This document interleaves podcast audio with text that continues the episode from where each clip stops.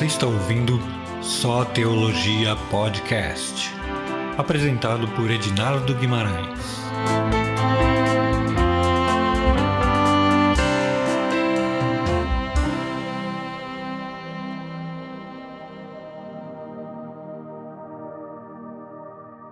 Saudação, meus irmãos, graça e a paz do Senhor sobre nós. Nós estamos aqui na terceira edição do Salmo, com a nova série A Beleza da Verdade. E desejamos que o Senhor possa abençoar as nossas vidas, falando ao nosso coração a partir dessa reflexão. Nós vamos ler aqui o Salmo 19, que diz assim na palavra do Senhor: Os céus proclamam a glória de Deus e o firmamento anuncia as obras das suas mãos. Um dia discurso a outro dia, e uma noite conhecimento a outra noite. Não há linguagem nem há palavras, e deles não se ouve nenhum som. No entanto, por toda a terra se faz ouvir a sua voz e as suas palavras até aos confins do mundo. Aí pôs uma tenda para o sol, o qual, como noivo que sai dos seus aposentos, se regozija como herói a percorrer o seu caminho. Principia numa extremidade dos céus e até a outra vai o seu percurso, e nada refoge ao seu calor. Essa é a primeira parte do salmo, e antes de nós fazermos essa reflexão nesse salmo, eu quero orar com você. Vamos orar? Pai querido, graças te damos pela leitura da tua palavra e te clamamos, ó Deus, que nos ajude a compreendê-la para a honra e glória do teu nome e para a edificação da tua igreja. Nós assim te pedimos. Amém. Meu querido, esse salmo ele descreve muito bem a nossa temática, que é a beleza da verdade. Porque o salmista começa o salmo justamente falando do poder de Deus. E eu queria que você pudesse prestar bastante atenção justamente na intenção do salmista com essas palavras. Ele descreve aqui no versículo 1 e 2 a criação, a obra de Deus. E ele afirma que a criação tem uma missão. Qual é então a missão da criação? Versículo 1 e 2 respondem para nós. É proclamar a glória de Deus. O versículo 1 afirma: Os céus proclamam a glória de Deus e o firmamento anuncia as obras de suas mãos. No versículo 2 ele vai dizer que o percurso do dia também faz isso, também proclama a glória de Deus. Veja bem o versículo 2: Um dia discursa a outro dia, e a noite revela o conhecimento a outra noite. Ou seja, o amanhecer, o anoitecer, são elementos que mostram a existência de Deus. E então o salmista está aqui trazendo para a nossa reflexão evidências da existência do Senhor.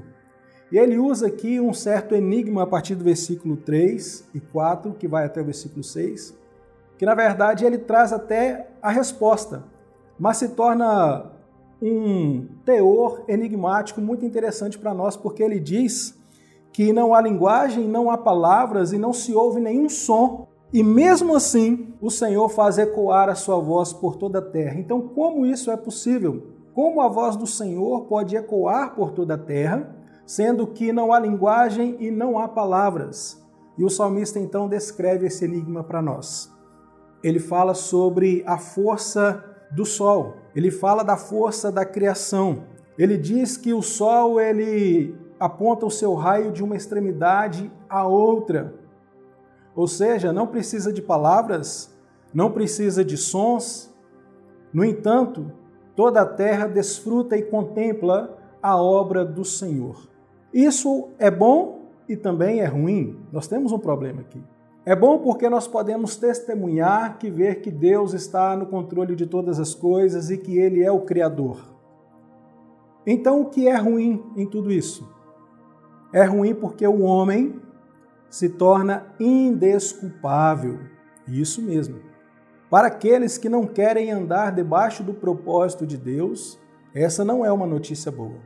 Porque não há sobre a terra um homem sequer que possa se justificar diante de Deus na tentativa de dizer que não sabia da existência do Senhor, porque os céus proclamam, o firmamento proclama, o sol diz, a lua manifesta a existência de Deus. Sendo assim, para o homem que não quer andar nos caminhos do Senhor, ele é indesculpável por todas essas coisas, porque dia após dia o Senhor anuncia a obra das suas mãos. Versículos 5 e 6 descreve que descreve a força do Senhor em manifestar a sua criação. Ele usa um paralelo aqui para dizer que o homem, quando se casa na sua juventude, ele tem toda a força e tem todo o vigor.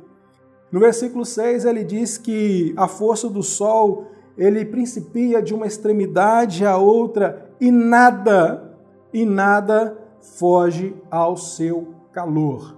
Ou seja, não há canto no mundo tão remoto, tão distante, que não possa contemplar a beleza da criação. Seja através do sol, seja através da lua, seja através das estrelas, seja através do firmamento. A criação proclama a glória de Deus. Segunda coisa que o salmista agora ele vem nos ensinar, que existe outra coisa também que possui muito poder, e ele começa a descrever aqui a partir do versículo 7, dizendo que a palavra do Senhor é poderosa ela nos foi revelada, ele descreve então da seguinte maneira. Vamos ler a palavra do Senhor a partir do versículo 7, que diz assim: A lei do Senhor é perfeita e restaura a alma. O testemunho do Senhor é fiel. Os preceitos do Senhor são retos e alegram o coração. O mandamento do Senhor é puro e ilumina os olhos. O temor do Senhor é límpido e permanece para sempre. Os juízos de Deus são verdadeiros e todos igualmente justos. São mais desejáveis do que o ouro, mais do que muito ouro depurado, e são mais doces do que o mel e o destilar dos favos. Eu queria fazer um paralelo com você para observar o que o salmista diz acerca do poder de Deus com relação à palavra do Senhor. Ele faz um paralelo muito interessante. Ele diz que a lei do Senhor é perfeita e ela tem uma ação, ela restaura a alma. Ele diz que os preceitos do Senhor são retos e promovem também uma ação, alegram o coração. Ele então continua fazendo esses paralelos, dizendo que o temor do Senhor é límpido e veja só, permanece para sempre. Ele continua dizendo: os juízos do Senhor são verdadeiros e todos são igualmente justos. Então, após o salmista declarar a força de Deus através da criação, dizendo que não há homem que possa se justificar com relação à existência de Deus, ele agora vem trazer para nós o poder da palavra de Deus. Então veja bem, ele anuncia a autoridade de Deus e agora ele vem anunciar a autoridade da palavra de Deus. E diante do fato de que a palavra de Deus é transformadora, diante do fato de que a palavra de Deus muda o homem e transforma o homem e oferece a esse homem uma nova perspectiva de vida, alegrando o seu coração, dando sabedoria aos simples. O homem desfrutando dos juízos perfeitos de Deus, o salmista então entende que ele necessita do Senhor. Ele é dependente de Deus e essa é uma grande verdade. Todos nós, irmãos, nós somos dependentes de Deus. Nós dependemos desse Deus que criou todas as coisas, e assim como ele sustenta a sua criação, ele também nos sustenta. Assim como a criação depende do controle de Deus, nós dependemos do controle de Deus em nossas vidas. Sabendo disso, quando nós olhamos para o salmo, devemos ter a mesma postura que o salmista teve então, qual foi a postura do salmista? E eu quero chamar a sua atenção para olharmos aqui a partir do versículo 11, que diante de toda essa majestade do Senhor, de toda essa beleza da verdade de Deus, o salmista toma uma atitude. E eu quero encorajar você para que possa também ter a mesma atitude do salmista. E qual foi então essa atitude? Vamos olhar para a Escritura a partir do versículo 11 para encontrarmos então essa atitude do salmista.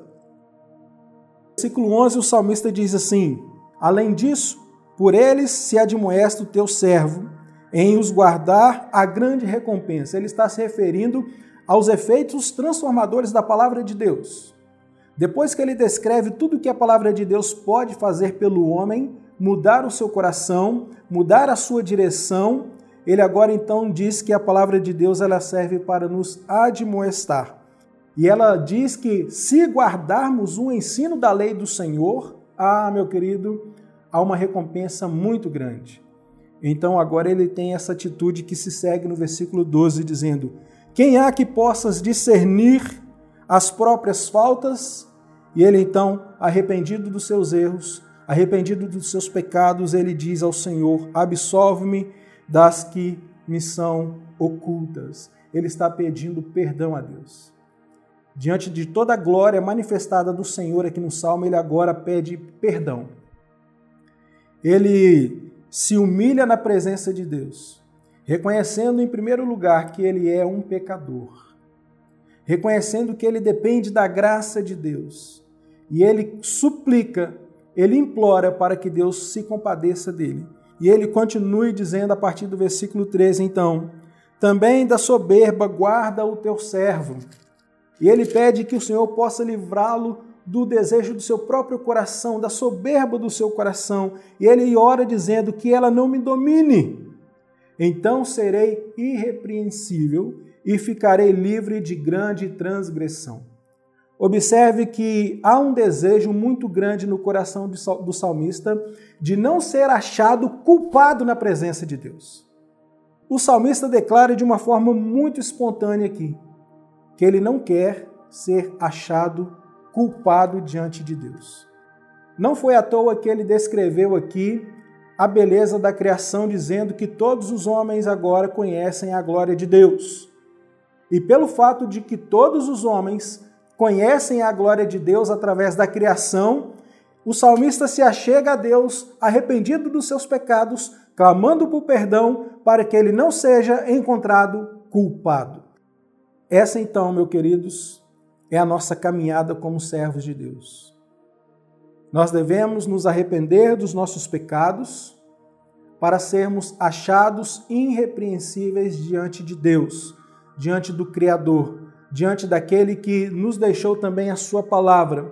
Diante então desse quadro de arrependimento e de desejo de ser perdoado por Deus, de ser achado puro na presença do Senhor, o salmista então agora finaliza com o versículo 14, com a sua oração e com o seu desejo imenso de ser achado irrepreensível, e ele diz: As palavras dos meus lábios e o meditar do meu coração sejam agradáveis na tua presença. Senhor, rocha minha e redentor meu. Aqui o salmista finaliza o salmo com três coisas. A primeira, o seu desejo de que a sua vida seja de fato agradável a Deus. Isso no versículo 14. Que a sua vida seja mesmo aceitável na presença de Deus. E ele encerra o salmo com duas afirmações importantes para nós. A primeira, ele diz: Senhor, rocha minha.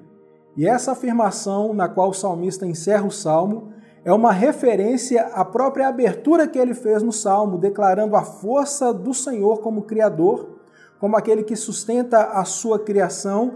É esse Deus poderoso que o salmista diz: Senhor, rocha minha.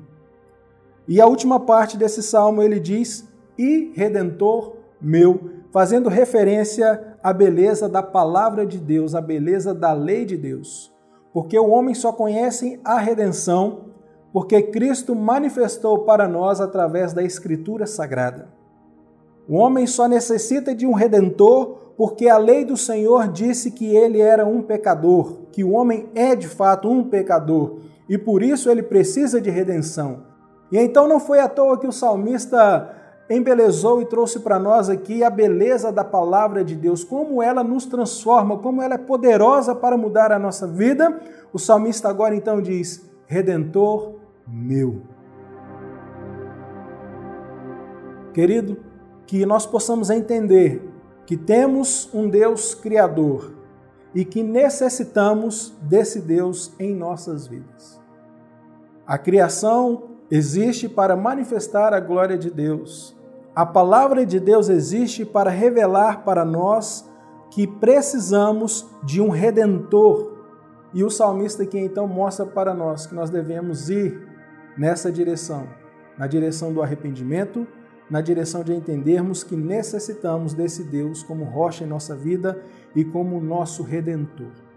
Que o Senhor nos abençoe, que possamos aproveitar a beleza dessa verdade da Escritura, na qual o Senhor nos deixou, na qual o Senhor nos apresenta a sua redenção e coloca a sua redenção à nossa disposição para mudar a nossa vida, para transformar a nossa vida, para mudar o nosso caminho e nos dar uma nova esperança, um novo motivo para viver e um novo rumo, que é justamente Jesus Cristo, o Senhor, o Salvador. Que o Senhor te abençoe, que o Senhor te guarde. Nós vamos orar agradecendo a Deus por esse tempo. Oramos. Pai querido, obrigado a Deus pela tua palavra, obrigado pela tua revelação, obrigado pelo teu cuidado para com todos nós. Que o Senhor assim abençoe o teu povo, abençoe a tua igreja, em nome de Jesus. Nós assim te oramos. Amém.